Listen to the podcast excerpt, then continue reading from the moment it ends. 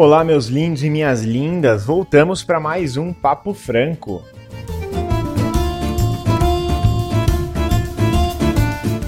É isso aí, demoramos um pouco, mas voltamos com mais um Papo Franco para você continuar aprendendo via podcast nessa linda quarentena que já está mais por uma centena de tanto tempo que a gente está em casa. Bom, se você é novo aqui, saiba que esse papo faz parte de uma série de lives que rolam no meu Instagram, que é o arroba souyurifranco. Então eu já peço aquela colher de chá para a qualidade de áudio.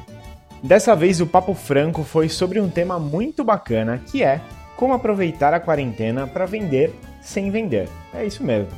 Esse conceito parece meio maluco, mas é algo muito importante de entender e mais do que isso de colocar em prática, tá? Todo mundo tá cansado daquelas marcas que parecem mais um tabloide de supermercado ou um classificado de jornais. E é aí que entra a estratégia de atração das pessoas para então gerar o relacionamento e só depois vender. Mas eu não quero antecipar todas as informações, porque quem trouxe muita bagagem e conhecimento sobre isso foi a minha convidada, a Karina Oiticica. A Karina ela é publicitária formada pela SPM em São Paulo e com pós-graduação em comunicação integrada e comportamento do consumidor pela mesma SPM. Ela atuou também como planejamento em agências de publicidade em São Paulo e no marketing da Nextel. Em 2010, ela fundou a Yellow Kite em Maceió. É uma agência digital focada em inbound marketing, que é mais ou menos isso que a gente vai falar nesse bate-papo. E a agência foi finalista, inclusive, olha só, do prêmio Melhores Agências de Resultados da RD Station. Então, uma, uma pequena sinopse aí, só para você entender a qualidade do papo que você vai ouvir agora. E aí, cara, tudo bem? Tudo, e você? Tudo, tudo certo. Como é que estão Bom, as primeiro... tá aí? Tudo certo por aqui, né? Estamos aqui em casa, né, como todos, né? As coisas por aqui já, já estão mais estabilizadas um pouco. E isso aí, isso aí o baile, né? Por aí tá tudo certo? É, por aqui a gente ainda tá sem saber quando come... aqui em Maceió começou a flexibilizar o comércio essa semana, então algumas lojas começaram a abrir ainda timidamente materiais de construção, concessionárias, é. mas o comércio mesmo, shopping, tudo ainda não temos previsão. É, bom, mas tudo bem, né? Seguimos todos em casa, quem pode, com a gente aqui trabalhando, a gente tentando trazer informação para as pessoas. E tudo vai se, se ajeitar aos poucos. Aqui a gente já está num, num, vamos dizer, faz mais tempo, né, que as coisas estão acontecendo. Para quem está chegando aqui ainda não sabe, eu moro na Itália. E por isso que acho que as coisas estão mais estabilizadas. Mas é, é, questão de tempo. Vai ficar, vai ficar tudo bem para todo mundo. Vou ajeitar aqui a minha luz. Fica tranquila. É, eu também estou sofrendo com a luz hoje aqui, mas vamos que vamos. A luz bem aqui na minha cara, mas paciência. Fica tranquilo. Cara, primeiro, obrigado por aceitar o convite desse, desse bate-papo, né? É, eu já falei um pouquinho para quem, quem acompanha meus stories, você também já falou, né? A gente não, não trabalhou junto, a gente não se conheceu de fato trabalhando, mas a gente conheceu através de um grupo cheio de gente que a gente trabalhou em comum. Então, primeiro, obrigado por separar esse tempinho aí desse, desse caos que a gente sabe que a gente bateu esse papo. Tenho certeza que, que vai ser muito rico para quem puder acompanhar aqui. A gente está sendo. A gente tem uma. Vamos dizer que a gente tem uma concorrência alta nesse momento, né, nesse Ai, horário. Eu vi que muita gente entrou. agora, né? É isso aí. Acho que é um dos papos que a gente vai falar bastante hoje aqui, né? Mas a gente faz, vamos fazer aqui, vamos entregar o máximo que a gente puder para quem, quem estiver aqui. Cara, eu queria que você se apresentasse um pouco melhor. Eu falei rapidinho para quem me acompanha, mas se apresentasse um pouquinho melhor, né? É, da sua trajetória. Eu falo um pouquinho também para quem não me conhece aqui e a gente começa o papo com tudo. O que, que você acha? Certo, vamos lá então. Eu me chamo Karina Oiticica, eu sou publicitária. Eu, como o Yuri estava falando, a gente trabalhou na mesma empresa que foi a Nextel há muitos anos atrás, né? Porque eu morava em São Paulo. E eu sempre trabalhei nessa área de comunicação, em agência de publicidade, depois na área de marketing, e sempre nessa área puxando mais para o digital. Quando uhum. eu voltei a morar em Maceió, porque eu sou daqui, eu montei uma agência em 2010. Vou fazer 10 anos agora, no meio do ano. E... É uma baita de uma marca para uma agência, né? É, 10 anos. E quando a gente começou aqui, a gente tinha um foco meio que mais amplo. Por, por todo o começo, foi difícil especializar. E com o tempo, uhum. a gente foi se especializando no marketing digital, até por conta do comportamento do consumidor que estava caminhando para esse, esse caminho do digital. E aqui tinham menos agências nesse sentido. Aí tem uhum. dois anos que a gente fez totalmente assim uma mudança em que hoje a gente não trabalha mais o offline. Nosso foco é 100% Legal. digital hoje. Tem alguns clientes que a gente faz o todo, mas realmente o nosso foco hoje é o inbound marketing, que é o assunto da nossa conversa aqui. Que Boa. muita gente não conhece esse termo. É, foi até por isso que eu falei para o Yuri, porque quando eu falo inbound marketing, a maioria das pessoas, até os nossos clientes que fazem inbound, não sabem traduzir isso ao pé da letra. É um Sim. nome mais técnico, né? Não, completamente. Acho que até muitos profissionais de marketing, quando escutam, né? Indo, eu não trabalhei. É, na verdade, eu comecei em agência em digital, e aí depois eu fui para o lado de empresa, né? E passei por Motorola, depois na Excel, depois a Asus, onde eu liderei o marketing nos últimos anos. E aí no ano passado eu vim para cá. E até para mim, vim para Itália, né? E eu estou começando agora esse projeto, começando, já faz um tempinho que eu estou aqui fazendo conteúdo, né? Mas mais dedicado nisso, é, junto com outros trabalhos de consultoria, mentoria, coisas mais, mais focadas, né? E mesmo para mim, cara, um nome que aí, enquanto eu estava ali trabalhando, não era tão claro para mim. Óbvio que para mim talvez fosse um pouco mais claro por estar 100% envolvido, né, ali no, no ambiente de marketing mas quando surgiu esse termo, e a gente adora achar uns termos novos de vez em quando, né, para as é. coisas, até para mim era um pouco desconhecido. É, e aí então surgiu, acho que esse bate-papo, que é, eu até fixei aqui para quem está chegando agora, que é basicamente como aproveitar esse período da quarentena, né, para vender sem vender, né. Então, me fala um pouquinho, cara. Vender sem vender é mais ou menos o inbound marketing. É, o que é esse termo, assim, de uma forma bem, obviamente, resumida. Para falar do inbound, é legal falar o que é o out-inbound, né? Que é o, digamos, contrário ao inbound. Quando a gente tem tá. uma televisão, um rádio, que são essas mídias que a gente chama tradicionais, um jornal, uma revista, a publicidade, ela sempre entrou de uma maneira interruptiva. Então, você está ali vendo o BBB, aí pausa e entra o break comercial com as propagandas. Geralmente, por ser um período muito curto, as propagandas sempre focaram em venda. Então, você tem ali 30 segundos, no máximo 60, se você tiver com um plano de mídia muito bom. Se você tiver falar... bastante dinheiro. É, se você tiver muito dinheiro, você põe 60, que é o tempo máximo, e para falar ali do seu produto. Então, geralmente é uma abordagem muito comercial, tanto que o nome é comercial, né? que é uma abordagem é. de venda. Quando você vai para um anúncio é, numa revista, no jornal, no rádio, geralmente a abordagem é de venda. E isso é o outbound marketing, que é quando a sua, a sua marca ela vai procurar as pessoas. Então você coloca ali o seu anúncio e espera as pessoas entrarem em contato com você. A partir Sim. do momento que a internet surgiu, é, mudou um pouco a lógica da publicidade, porque ao invés das marcas estarem lá procurando os seus clientes no lugar onde tinha a atenção dele, porque a gente sempre fala, né? Todo, todo marketing a gente quer a atenção das pessoas. Se você consegue a Sim. atenção das pessoas, você tem tudo. É, o inbound ele é o caminho oposto. Cria-se muito conteúdo de acordo com a jornada de cada cliente, de cada marca, para que o cliente se interesse por você. Então, você vai atrair, tanto que o termo, a tradução literária para o português é marketing de atração. atração. Então, você vai atrair esse seu consumidor através de conteúdos relevantes que você vai fazer para ele no digital. Antes do digital, isso não era possível, porque onde você ia criar esses conteúdos, né? Então, com o digital, você vai ver quais são os lugares que a sua. A gente fala muito em persona. É o início uhum. de, toda, de toda a estratégia. Que seria uma evolução no público-alvo, né? Isso. É, o público-alvo, o que, é que é? Por exemplo, é, homens de tantos a tantos anos que têm tal interesse. A persona ela vai realmente em uma pessoa.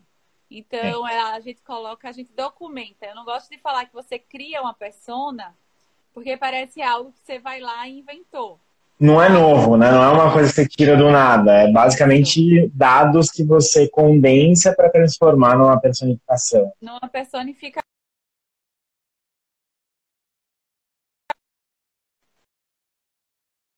Jornada. Então, quando você vai comprar um produto, geralmente você tem um caminho. Se é um produto muito barato, é muito rápido essa decisão, né? Uma comida, você vai e compra. Mas quando você vai para outros tipos de produto, você começa a fazer pesquisas sobre aquilo, de descoberta, aprendizagem. Você vai pegar, vou, vou dar um exemplo, tá? A gente trabalha muito aqui com o mercado de turismo, que é um mercado bem tá afetado nesse momento, né?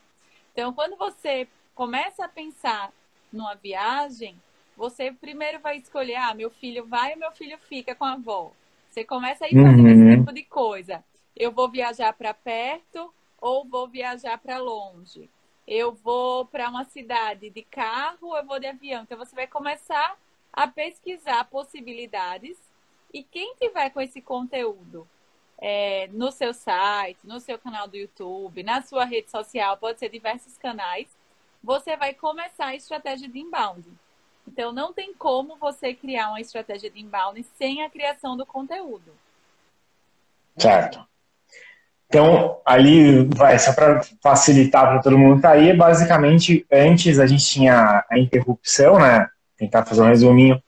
Então, é o que a gente chamava de broadcast, que era só transmissão, né? Não tinha essa troca Inclusive, o espaço publicitário era muito caro para você trabalhar um conteúdo de atração. Né? Então, aproveitava-se aqueles 30 segundos, 60 segundos para vender, desesperadamente. Exatamente.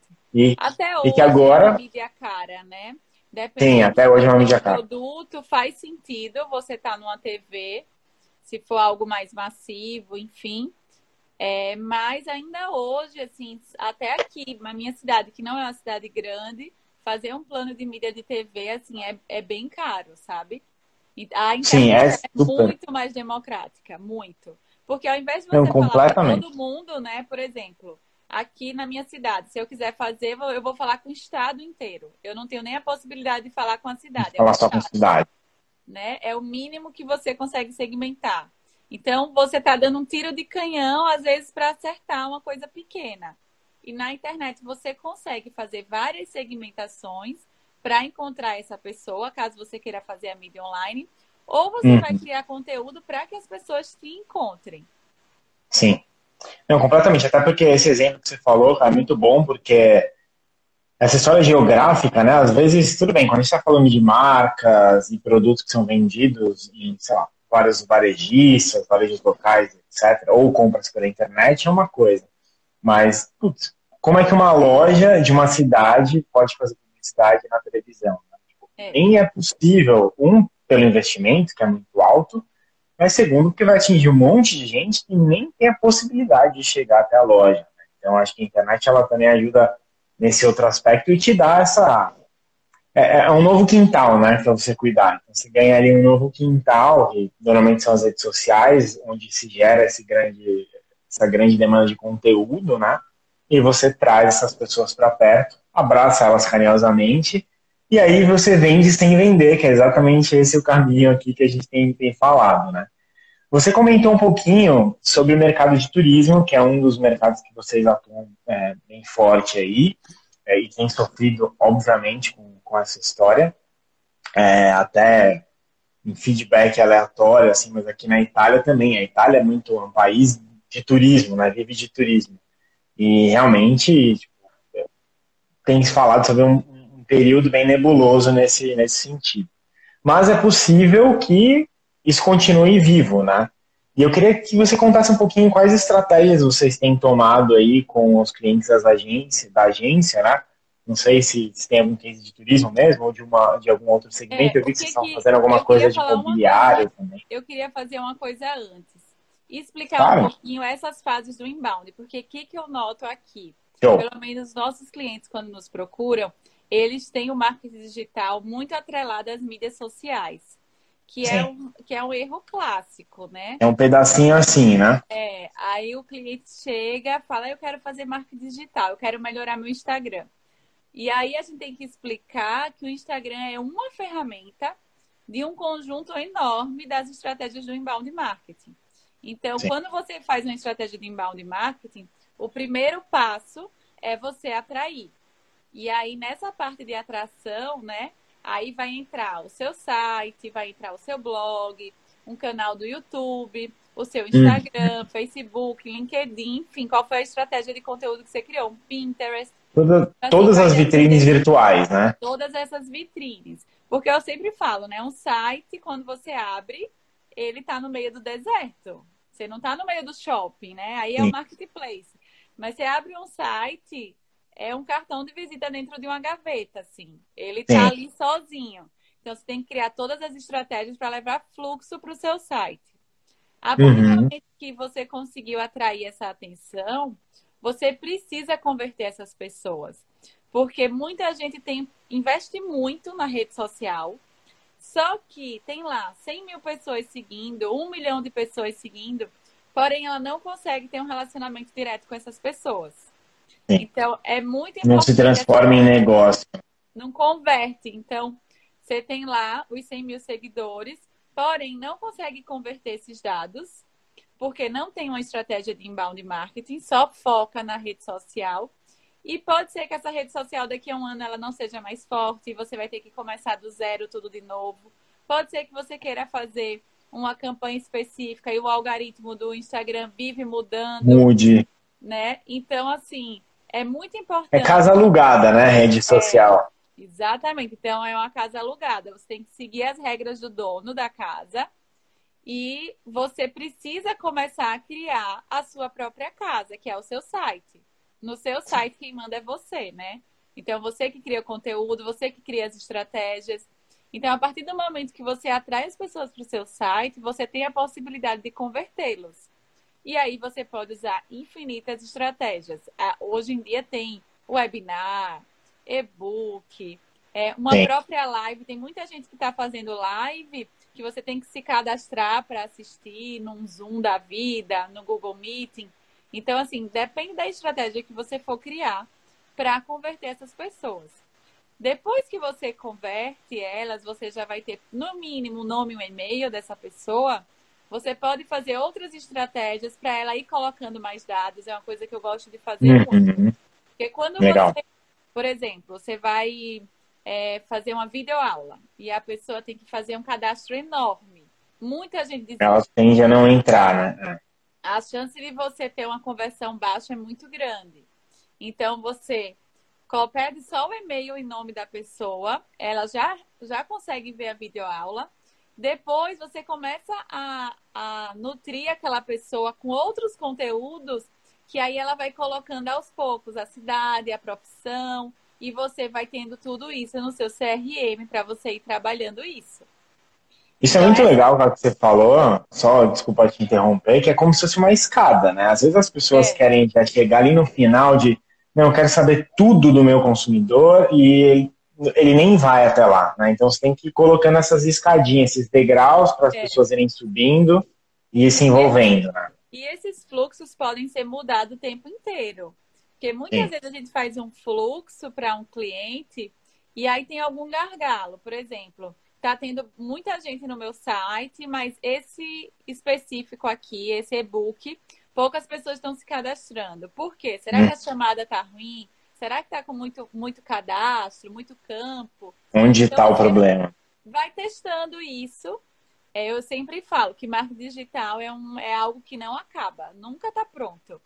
Isso é não. ótimo porque para a gente que é de comunicação, a gente vai ter sempre trabalho. Né? Pelo menos o, o, quanto depender da nossa cabeça, a gente é, tem trabalho, né? É muito mais complexo, porque como eu já trabalhei muito com plano de mídia, de TV, rádio, jornal, você faz o plano, faz a comunicação, fica ali. Entrega, acabou, né? É um mês e só esperando o cliente falar se tá legal, se não tá. No máximo, mudar o VT, era o máximo que você podia fazer. Sim. Mas no digital, você sai testando tudo, mudando tudo. E esse é o bacana que eu acho digital. É você realmente ter essas possibilidades. Não tem custo uhum. você fazer muitos anúncios, é só tempo. e você começa a testar, por exemplo, como eu falei aqui, turismo. Vamos supor que você queira fazer um, um, uma campanha para os noivos de lua de mel. Aí você quer fazer um para quem não tem filho, para quem é solteiro, para quem você começa a fazer vários tipos de campanha com mensagens específicas, né? Inclusive você pode fazer. Exatamente. Então aquela o noivo, ele provavelmente está pensando na lua de mel. E ele saber que Maceió, por exemplo, é um destino legal para lua de mel, você dá algum material para ele falando, roteiro romântico do que fazer, enfim, ele ele tende a se interessar por aquilo. Ao invés de você fazer uma comunicação massificada para todos os públicos, como geralmente é o caso de um de uma TV, de um rádio. Sim. Então a internet tem essa vantagem, né? E tudo pode ser metrificado. Então você o que é o talvez o grande ouro ali, né? É. Você começa a analisar todo o seu funil de vendas. Então, quantas pessoas eu estou atraindo por mês? É, essa mídia me trouxe quanto? Essa campanha trouxe quanto? O que converteu? O que não converteu? Desses que se cadastraram para ver a nossa videoaula, é, quantos que seguiram para o próximo passo, quiseram receber o e-book, e aí você vai criando esses fluxos e vai analisando ele dia a dia, assim, ou semana a semana, Sim. depende ah, de como for. Meio que online. É, de como foi esse seu fluxo. Mas, então, assim, resumindo, tem essa parte da atração, que é a primeira fase, que aí vem muito, eu vejo muita gente só focado nisso, e esquece Sim. as outras fases, entendeu? Esquece de descer. É, aí a parte da conversão, que é quando você vai ter o contato daquela pessoa, caso você queira ligar para ela e fazer um approach direto, você consegue. A terceira parte é quando você vai começar a se relacionar com ela. Pode ser por WhatsApp, por e-mail marketing, aí você vai começar a ter uma comunicação mais direta. Aí depois que você vai para a venda. Por isso Sim. que quando algumas pessoas me falaram, é, quando houve essa quarentena, ah, eu estou pensando em parar minha comunicação porque eu estou me sentindo mal de vender. Mas esquece que o funil são cinco etapas. Sim. A venda é a quarta, porque depois da venda ainda tem a parte do encantamento e da indicação. Sim, então, que assim, é o assim, famoso ampulheta, né? A ampulheta, exato, porque não termina na venda, né? Fica muito mais barato você conseguir indicação, indicação de quem está satisfeito com o seu serviço e, e fazer uma abordagem para aquela pessoa. É, então, assim, esse eu acho que é o momento de trabalhar realmente atração, conversão e relacionamento. Porque não, venda, total. alguns segmentos não vai ser o momento. Apesar de que é, eu atendo muito o mercado imobiliário. E assim uhum. que surgiu essa quarentena, eu imaginava que ia esfriar demais as vendas, sabe? Só que tem muita gente que já estava decidido a comprar, já estava pesquisando vários imóveis e, e quer comprar. Então, é porque não é uma, não é uma venda não é uma venda que foi feita do dia para a noite, né? É exatamente. É, já está talvez esse processo meses ali e aí é só tomar a decisão. Exatamente. Então esse é o momento de focar realmente no, no topo de funil e meio de funil criar ações que gerem empatia, que gerem responsabilidade social, que mostre que você é protagonista do seu segmento, para uhum. que você se posicione nesse momento. Sim. Porque muita gente está sem saber o que fazer e está super paralisado. Tem muitas marcas que estão assim. E eu sabe? acho que isso é um, é um super problema, né? A gente entende que, obviamente, o momento mexe psicologicamente com as pessoas que trabalham e principalmente quando a gente fala com marcas menores, às vezes, o próprio empresário, o próprio empreendedor que está ali, está sofrendo com isso né, psicologicamente. Mas que eu acho que realmente é o que você falou, cara. Assim, é um momento. Eu estava conversando com alguns amigos sobre isso alguns dias atrás, que trabalham com o ramo de música, né, que também está sendo, em alguns aspectos, bastante afetado. É, e foi exatamente isso. Tipo, eu acho que essa, esse momento vai ter gente que vai sair muito mais preparado, mais pronto, né? E vai ter gente que vai ter perdido muita coisa. Então, assim, é hora de não parar. É como ente entender o que falar, como falar, né, um, nesse momento, mas de fato de não parar de falar, porque infelizmente, e aí com tudo que você falou aí, né, sobre algoritmos e coisas nesse sentido, cada vez mais quem não é visto não é lembrado, porque o algoritmo te joga lá para baixo e faz você desaparecer, simplesmente. Né? Então, acho que esse é um cuidado essencial, óbvio, não é fazer conteúdo só por fazer, e a gente já falou que não é só redes sociais, mas a gente tem esse cuidado de, de estar presente né, na vida dos clientes, seja mandando um e-mail, seja chamando numa ligação para saber se está tudo bem, como Marcando você pode manter essa online, galera? Eu tô, eu tô Marcando evento online. Que está falando aqui, ele é, ele é meu cliente. Ele é ah, comercial de uma construtora bem tradicional daqui, bem conceituada, que é a V2. E ele está falando assim, ó, a dor do cliente em relação a querer mudar está ainda mais latente. Mais latente. Porque realmente quem está num apartamento pequeno e às vezes tem um dinheiro é para comprar um apartamento melhor, uma casa mais confortável, ele aproveita esse momento que ele vai conseguir até, às vezes, uma oportunidade legal com a construtora, com a imobiliária, e ele quer Sim. fazer essa migração.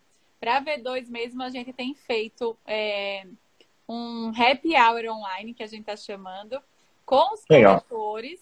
Então, são treinamentos com pessoas do setor, mostrando como o corretor tem que se adequar nesse momento. É, eles deixaram cerveja, fez um kitzinho, deixou uma cerveja na casa dos corretores e tá rolando esse happy hour é, toda sexta-feira. Já tiveram três. Então, Legal. assim, é, é, se movimentar, sabe? É mostrar, por exemplo, nesse caso, a V2 mostra o cuidado que ela tem com o corretor, que ela é a construtora, Sim. como que ela tá. Porque não é só o cliente, né? É, não, são, é, todos, são todos os que a gente chama de stakeholders, né? A construtora é o corretor, né? De imóveis. Sim. Então, assim, cada um vai ter que pensar no seu cliente, como adequar a comunicação e também usar a criatividade aí para fazer coisas diferentes. Sim. Porque em todo segmento dá para fazer coisa diferente, sabe? Eu tenho visto acho bastante essa... coisa legal. Eu acho que esse é o grande ponto-chave, assim, cara, que você comentou de tudo, assim, é a criatividade. Assim, a gente está acostumado, a gente às vezes trabalha no modo quase que automático em alguns aspectos. Eu tenho visto, inclusive, no mercado imobiliário mesmo, talvez tenha sido um dos que mais tem se reinventado e inovado já há muitos anos e que, principalmente nesse momento, continua, né? Eu vi já casos de empreendimentos que as pessoas conseguem visitar com drone. Então, assim, é, é um mercado que tem sempre se, né, se reinventado é, e usando a criatividade. Né? Às vezes são coisas muito simples, igual que você falou. A gente mandou é, cerveja para casa dos corretores, fizemos um happy hour, trouxemos eles para perto e a gente entregou conteúdo. Né? É, entregou uma forma como eles podem, de alguma forma, eles transformarem também o dia a dia deles, é, o trabalho deles. Eu acho que isso é muito legal que você comentou, assim. E um, um, uma coisa que eu queria só acrescentar tudo que você falou, e é até um dado talvez interessante, legal para você também, para quem está aí. É, eu liderei a ASUS, o marketing da ASUS de dois, eu trabalhei na ASUS de 2014 a 2019, mas eu liderei nos últimos três anos, assim, é, o marketing como um todo. E a gente se tornou a quarta maior marca Android do Brasil só fazendo digital. Então, assim, a gente não fez TV aberta, a gente nunca fez TV aberta. Quando eu saí, na verdade, a gente estava fazendo a primeira tentativa regional, inclusive no Nordeste, uma promoção específica que a gente tinha. Mas foram cinco anos trabalhando só no digital. É, e a gente se transformou a quarta maior vendedora de Android do Brasil. Então, assim, é a prova de quanto o digital, quando bem feito, quando você consegue entender tudo isso que você falou, de, desde de funil, da valorização de não querer só vender. Então, um exemplo, as nossas redes sociais, por exemplo, naquela época a gente estava vendendo fotografia, era só fotografia, não tinha produto. Em nenhum momento tinha um produto. A gente estava só mostrando tudo que ele podia ser feito e tal. Então, acho que é só uma prova do que você está falando, cara, de, de que como o inbound, como essa atração realmente funciona. A gente conseguiu é, superar grandes marcas com muita grana você conhece um pouco do mercado de telefone e sabe que quantidade de dinheiro tem envolvida. E a gente era um pequeno Davi ali brigando no digital. Né? E a gente conseguiu chegar é, a números bem expressivos. A gente mais de um milhão de smartphones por ano é, só fazendo digital. Então, acho que É muito, muito disso que você, que você é, comentou aí. Mim, eu essa é a grande vantagem do digital. Os pequenos têm voz, sabe? Sim. É, quando você, se você parar para pensar em qualquer campanha que lhe venha à mente da década de 90, você só vai pensar de grandes marcas. Sim. Você vai pensar no Bombril, você vai pensar agora na Antártica, você vai pensar em Parmalat, Nestlé, mas não vem na sua cabeça nenhuma pequena. Quando você vai. Porque não tinha nem espaço, né? É, não tinha, porque a pequena não conseguia comprar TV, não tinha a menor condição. Quando se você for perguntar hoje quais são as marcas que vêm à cabeça, pode vir muita marca da sua cidade pequena que faz um bom trabalho, Sim. que eu nem conheça. Então, assim, tem muitas marcas pequenas que têm um bom alcance ali. Por exemplo, aqui em Maceió tem um sanduíche que é o sanduíche do careca, por exemplo. Ele é um uhum. fenômeno na rede social, sabe? Ele usa a, marca de, a cara dele, ele humaniza pra caramba, ele usa muito o toque do humor. E assim. Teve até aquele case das espirras, não teve? Que, que é, é, o oposto um pouco, mas é do poder, do poder da internet, né? Que mandou uma espirra para o. Na verdade, pediu para algum jornalista divulgar alguma coisa assim. Uma, uma influenciadora digital. É, uma influenciadora. E ela, tipo, postou brincando, rindo, né? Tirando sarro e. É, foi. Ironizando, do outro lado, né? ela precisaria. Então, isso é, é, um case não, não programado, né? Mas tem várias coisas como essa que vem realmente à mente quando a gente fala hoje em dia de, de novas, novos cases, né? Acho que isso faz muito é, sentido. O digital permite isso. Você, às vezes, com criatividade, não precisa você ter a melhor agência, às vezes você mesmo faz sua comunicação. Claro uhum. que é, você ter uma, uma agência que lhe dê o suporte vai facilitar, mas pequenas empresas muitas vezes começam sem uma grande ajuda, mas entendem que a criação de conteúdo ela é primordial. Eu estava vendo uma live do pessoal de moda. Eu acho que foi da, eu não lembro de quem foi, mas era falando assim que às vezes a, a empresa, né, tem um monte de estilista, um monte de modelista é, e tem uma pessoa que cuida da, do conteúdo. E às vezes isso vai ter que se inverter. Você vai ter Sim. menos demanda de pessoas fazendo a roupa e mais pessoas que vão gerar aquela vontade de outras terem a roupa.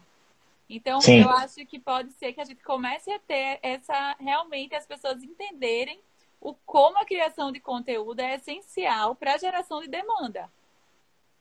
Sim, Total. E ainda mais num mundo é, onde cada vez existe mais conteúdo, né? Então, até quando você não está ali gerando, além de você perder a oportunidade de atrair as pessoas, você está ficando para trás. Né? Então, acho que tem dois aspectos aí, né? De como você é, se equipara de alguma forma aos concorrentes, aos seus competidores, ao mercado, e ao mesmo tempo como você atrai as pessoas para o seu negócio, para aquilo que você vende, né? É, eu e acho aí, que o conteúdo vai ficar cada vez mais difícil e mais profissional. Porque vai, cada vez a exigência vai ser cada vez maior. É, mais conteúdo, a gente tem menos atenção das pessoas. Então, Sim. cada vez mais vai ser mais difícil, mais complexo, as, as empresas vão ter que profissionalizar mais isso, né? Porque a, os próprios, eu noto isso muito pelos, pelos influenciadores digitais, os criadores de conteúdo, né? Antigamente, Boa. os que começaram, é, é, se ele mostrasse ali a vida dele, o dia a dia dele, já conseguia grandes números. Hoje em dia, se você não ensina alguma coisa, ou se você não entretém, ah. Você não consegue. Gente, Porque é isso, eu acho que a gente está passando, não é só esse momento de, de, de coronavírus e tal, né? mas acho que a gente está passando realmente por um. A gente está sendo mais crítico em tudo que a gente consome, acho que no aspecto geral, né? Acho que a partir do momento que surge internet, surge conteúdo, surge serviços on demand como Netflix e coisas nesse sentido, Spotify, você pode escolher a sua música e tal, a gente começa a ficar um pouco mais crítico, né, em relação ao que a gente permite com quem tem na nossa vida. Porque a gente percebe que a gente pode escolher, né? E se a gente pode escolher, por que, que eu não vou escolher alguma coisa que me agrega, ou que me traz alguma transformação, ou que me traz um, minimamente, né, ou um momento de risada, ou um momento de tranquilidade, mas a gente está sempre buscando alguma coisa, né? É, você tá ali só para ver sei lá, uma foto que talvez não te entregue nada, eu acho que é uma questão de tempo para essas pessoas perderem a relevância. É, e ganharem relevância quem traz algum conteúdo, minimamente que seja, né? Eu, quando a gente fala de conteúdo, quando pelo menos eu falo disso, eu não, não, não acho que a pessoa precisa necessariamente, aí olhando para o aspecto de influenciadores, né? ensinar alguma coisa ou entregar algum conhecimento, mas ela precisa gerar alguma coisa, alguma conexão, alguma emoção. Né? Então, a gente vê o Whindersson, é o, o grande fenômeno né, em relação a, a números mesmo né, e, e, a tudo que ele representa. Ele é um cara que é, ele não te ensina necessariamente nada, mas ele, ele cara, ele né? te, ele te entretém, ele te dá humor, ele te dá um momento de, de relaxar, de dar risada. Então, assim, ele te entrega alguma coisa. Sim, né? com certeza. E então, eu acho que essa entrega aqui vai ser necessária. Evoluções, né? Do, do, do, próprio trabalho por ser algo novo, antes quem, quem chegava. Geralmente isso acontece muito nas novas plataformas, né? Então, os primeiros que chegam, sei lá, no TikTok, a chance dele crescer é muito rápida. É muito Depois rápido. todo mundo tá ali, aí começa uma concorrência maior, que é natural, né? Então, assim, Sim. a criação de conteúdo que há um tempo atrás eu precisava convencer as pessoas a fazerem, hoje as pessoas já entendem que precisam fazer, Natural. sabe? Mas talvez não tenham noção que envolve o todo. Eu, Sim. uma coisa que realmente, assim, é educacional. Que não é só o posto. É. Uma coisa que é educacional da agência, que é mostrar essa questão de que não é só a rede social.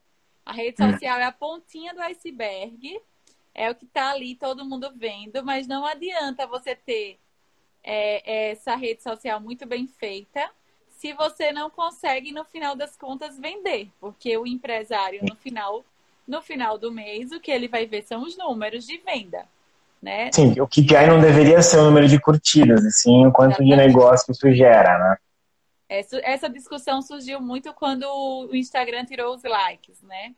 Essa é. questão de você não ficar preocupado se o seu post vai ter curtida, se vai ter engajamento. É para estimular você a fazer o seu conteúdo da forma que você acha que está agregando valor.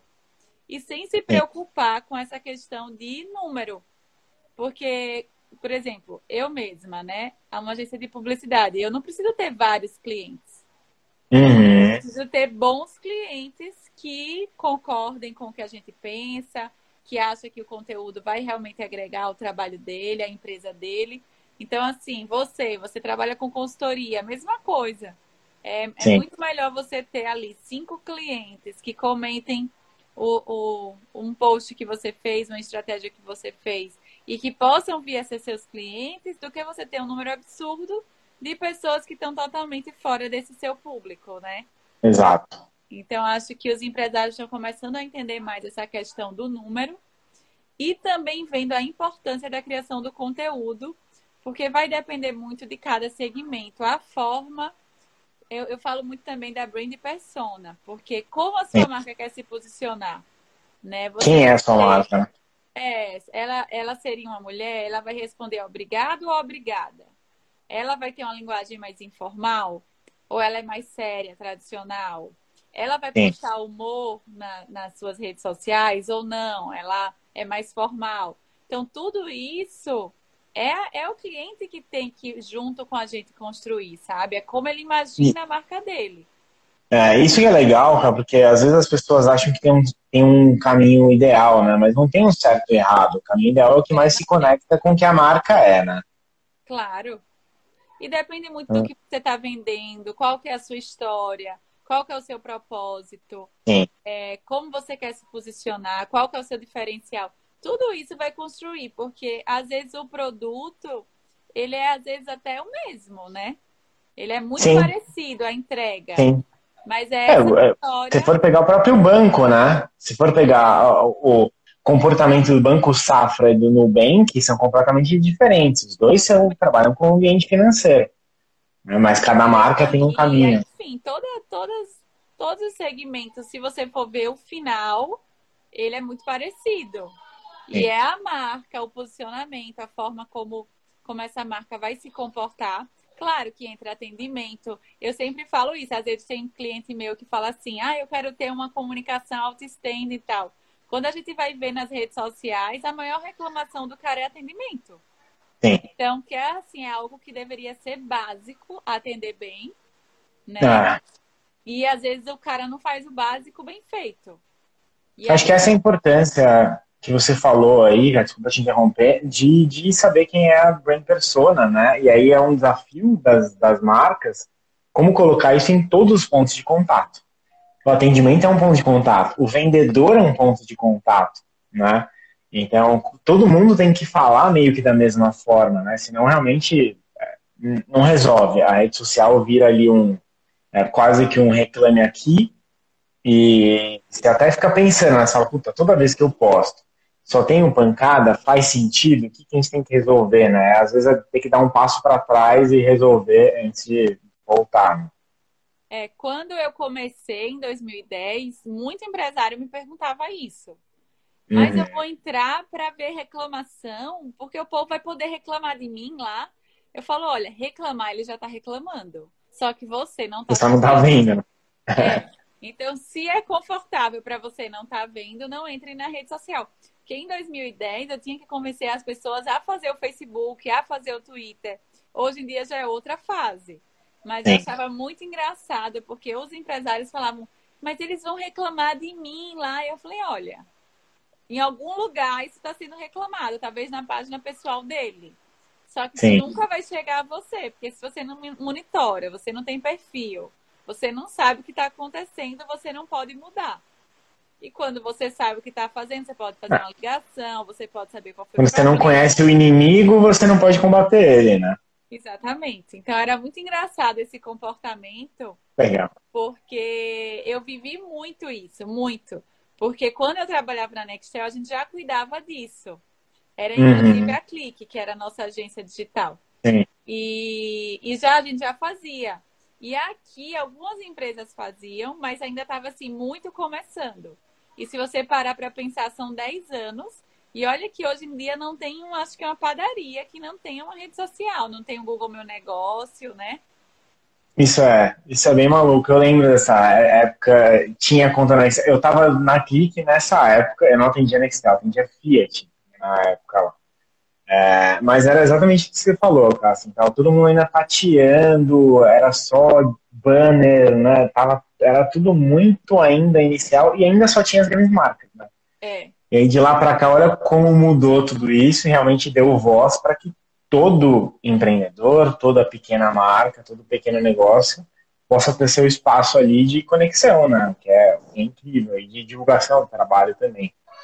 E nessa crise, quem fez um bom trabalho nos últimos anos tá, tá assim, a passos na frente.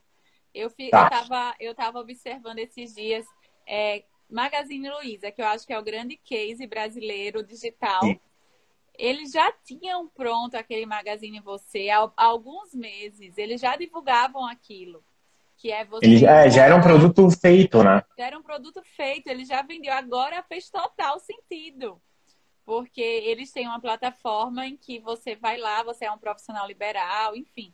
Você vai lá e você vai vender para os seus amigos, para os seus contatos e vai ganhar uma comissão daquilo. Então, nesse momento em que as pessoas estão sem poder sair de casa, muitas perderam o seu ganha-pão, a plataforma caiu perfeitamente nesse cenário, Sim. nesse contexto novo. Então, assim, mas tudo isso já era movimentos que existiam, só que poucos foram lá e apostaram. Aí veio a Sim. crise, quem tinha um bom marketing de conteúdo, já tinha um, um funil que funcionava, já tinha uma plataforma como essa, a própria Reserva também lançou esse ano o Reserva Inc., que é uma plataforma como o Magazine Luiza, só que você vai Sim. lá, você vende a camiseta, consegue até dar uma customizada na estampa e você ganha o, o seu comissionamento.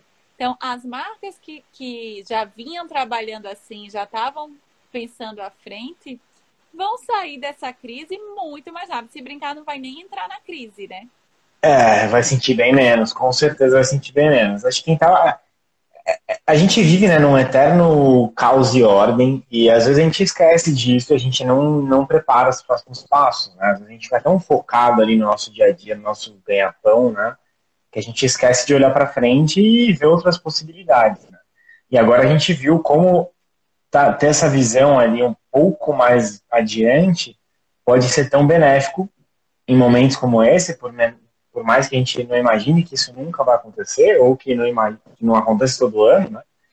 Mas elas saíram na frente e elas estariam à frente de qualquer jeito. Assim. Acho que isso só ajudou a potencializar esse movimento, né? essa, essa mudança das pessoas.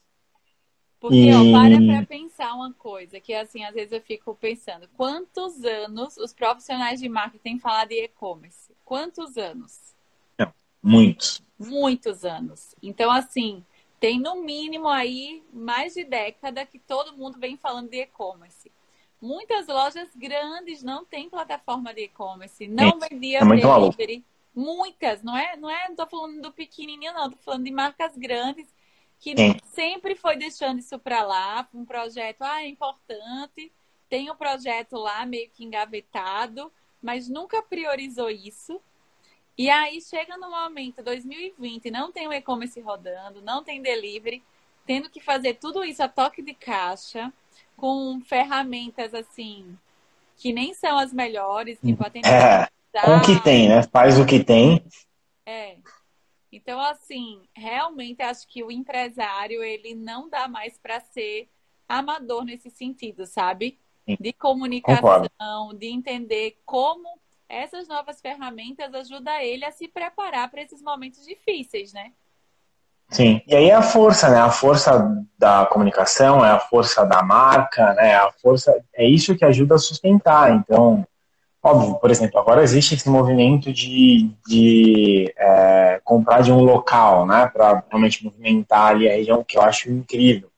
É, mas as grandes marcas estão ali estabelecidas, elas vão sentir muito pouco porque elas têm o poder da marca delas que sustenta nessa hora. Na hora que precisa, a marca pega, segura, segura a mãozinha do negócio e fala, calma aí, eu te ajudo, né? É. Então esse é, esse é um trabalho que às vezes as pessoas realmente esquecem de, de trabalhar. É um pouco que você falou de o marketing nunca está finalizado, assim como a marca também nunca está finalizada, você tem que estar tá sempre trabalhando porque as coisas mudam, né? Você precisa acompanhar essa, essa mudança. E, cara, uma coisa que eu queria te perguntar, é, tentar levar para um lado mais, mais prático, assim, é, a gente está falando de inbound e a gente fala de vender sem vender, né? E aí, quando a gente fala disso, a gente leva para o lado de conteúdo. A gente já explicou que conteúdo não é só rede social. A gente tem site, a gente tem às vezes infoprodutos que você pode capturar essa pessoa, levar para uma estrutura de e-mail marketing, CRM e continuar essa conversa com eles e tudo mais. Mas quando a gente olha para a rede social, você tem aí, vocês usam alguma alguma métrica no sentido de, putz, a gente vai fazer 20% de, de venda, 10% de X coisas. Você tem alguma coisa que você hoje aplica ou que você recomenda ou não? Eu acredito muito assim, fórmula pronta, sabe? Depende uhum. muito do cliente. Por exemplo, eu tenho um cliente que trabalha varejo. Então, varejo, naturalmente, vamos falar mais de produto, vamos falar mais de preço. Até porque tem mais produtos, né? É. Então, quando você vai para outro segmento, como eu falei, turismo. Turismo, o produto em si, que é o próprio hotel, a gente já fala menos. A gente vende mais o destino, os passeios, o roteiro. O imobiliário também, falo menos do produto em si falo mais é, de valorização, de credibilidade. Então, depende muito do segmento. Não acho que tem uma fórmula pronta. Eu vejo muita Não. gente falando Pareto, sabe? Que se fosse para definir um, um percentual, 20% para venda e 80% para os outros para os outros estágios do funil. Em relação, se você for pensar que o funil tem cinco estágios, também faz sentido 20%, porque você vai trabalhar mais ou menos, vai depender do seu Sim. segmento, uns 20% de venda. O que eu vejo hoje é muita gente usando assim 80, 90% de venda. É oferta o tempo inteiro. Eu até brinco. Sabe que eu. Que o Instagram, Desculpa. social, virou um, um tabloide de oferta. Virou, virou classificados é. É, completamente. E eu acho que esse é. Isso volta ali, né, pro lado. Eu, eu, eu sinto isso aqui na Itália também, tá? E é comportamento muito parecido nesse sentido. A galera deu uma desesperada, né, no sentido de meu Deus, não sei como vai ser, meu Deus, eu preciso pagar as contas. É de se entender, porque, né, a gente sabe das dificuldades, né, o boleto chega para todo mundo e para as empresas são boletos mais caros ainda. É... Foi meu filho que chegou. Imagina, fica tranquilo. Daqui a pouco eu falo. É... Mas no meio desse desespero, as pessoas acho que perderam um pouco essa passada, né? De virar ali um classificado, virar um tabloide e não converte e não atrai. Eu então, acho fica nesse, que assim, nesse... você tem que entender qual é a rede social que você tá e o porquê as pessoas estão entrando ali. Pense você como usuário. Quando você entra no Instagram, Sim. você está pensando em comprar? Não. Você está querendo ali ver conteúdo, está querendo se divertir, está querendo ver o que seus amigos estão fazendo. Na verdade, as marcas entraram nesse mundo, mas não foi feito para isso, né? O Instagram não Sim. foi feito para as marcas estarem ali. Então, se você entrou ali meio que de penetra, né?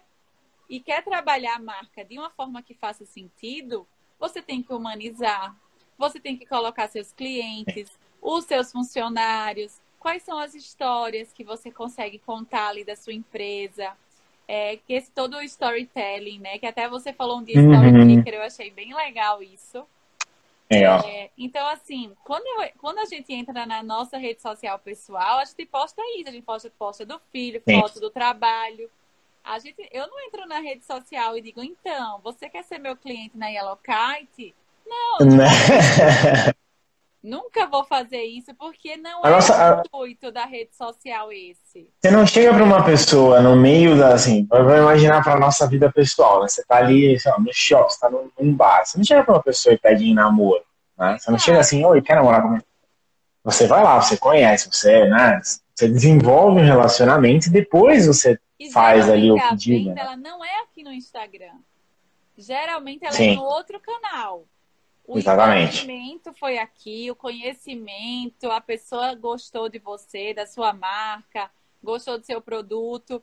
E aí ela vai querer saber mais, ela vai entrar no seu site. Aí ali é o lugar de você Sim. realmente vender, você ter um, um atendimento online, um chat online, enfim. Mas a rede social em si, hoje, ela não foi desenhada para você comprar aqui. Então, para que só falar de produto e preço, produto, preço, promoção, desconto? Você vira até é, inferioriza a sua marca, porque Sim. se você tem como diferenciar o preço, você entra numa guerra aí que ela pode comprar de você, mas se o outro tiver dois reais a menos, ela compra do outro. Vai lá. Né? É.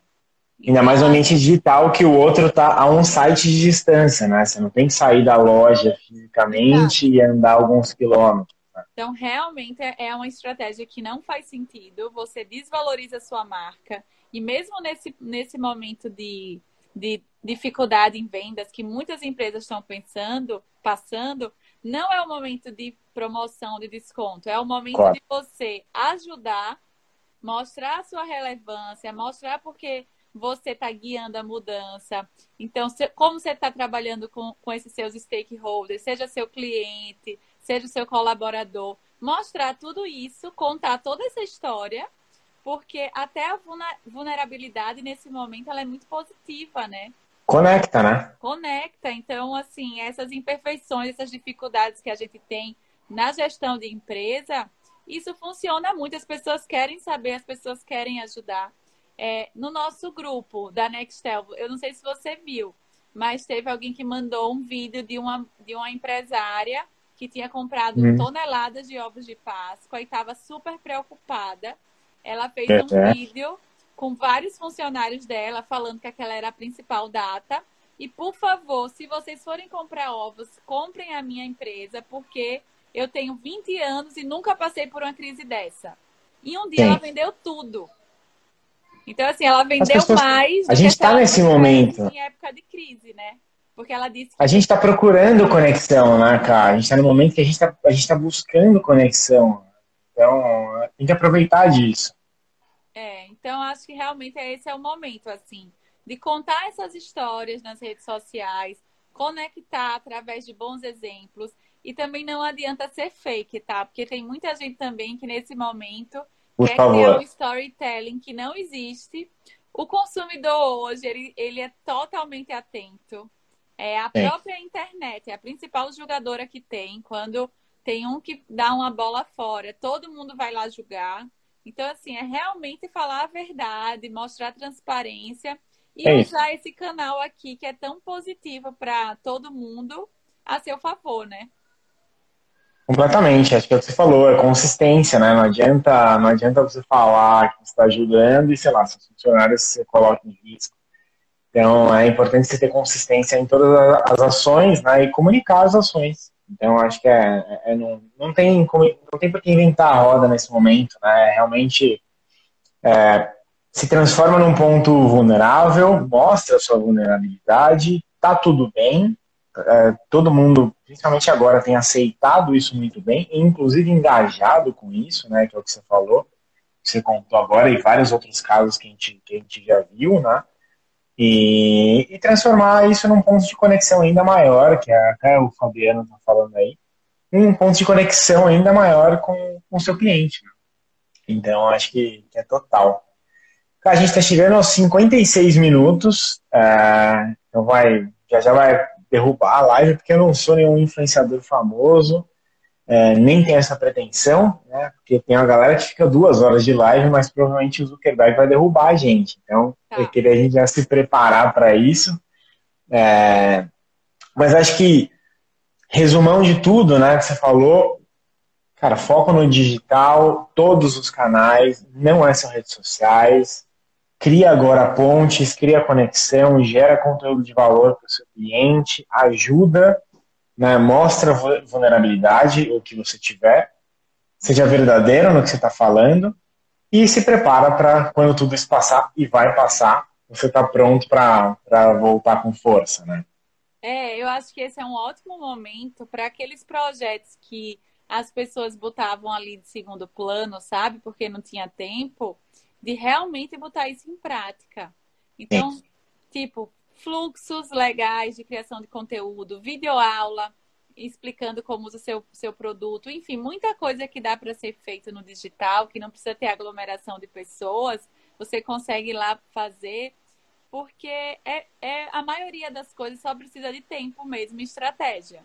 Porque o custo do digital, ele geralmente é muito baixo. Você pode fazer, às vezes, até de um celular o vídeo, né? Uhum. Não precisa também Sim. ter essa super produção. Geralmente até engaja mais quando você não faz a... porque publicidade para TV, cada produção é enorme, com custos altíssimos.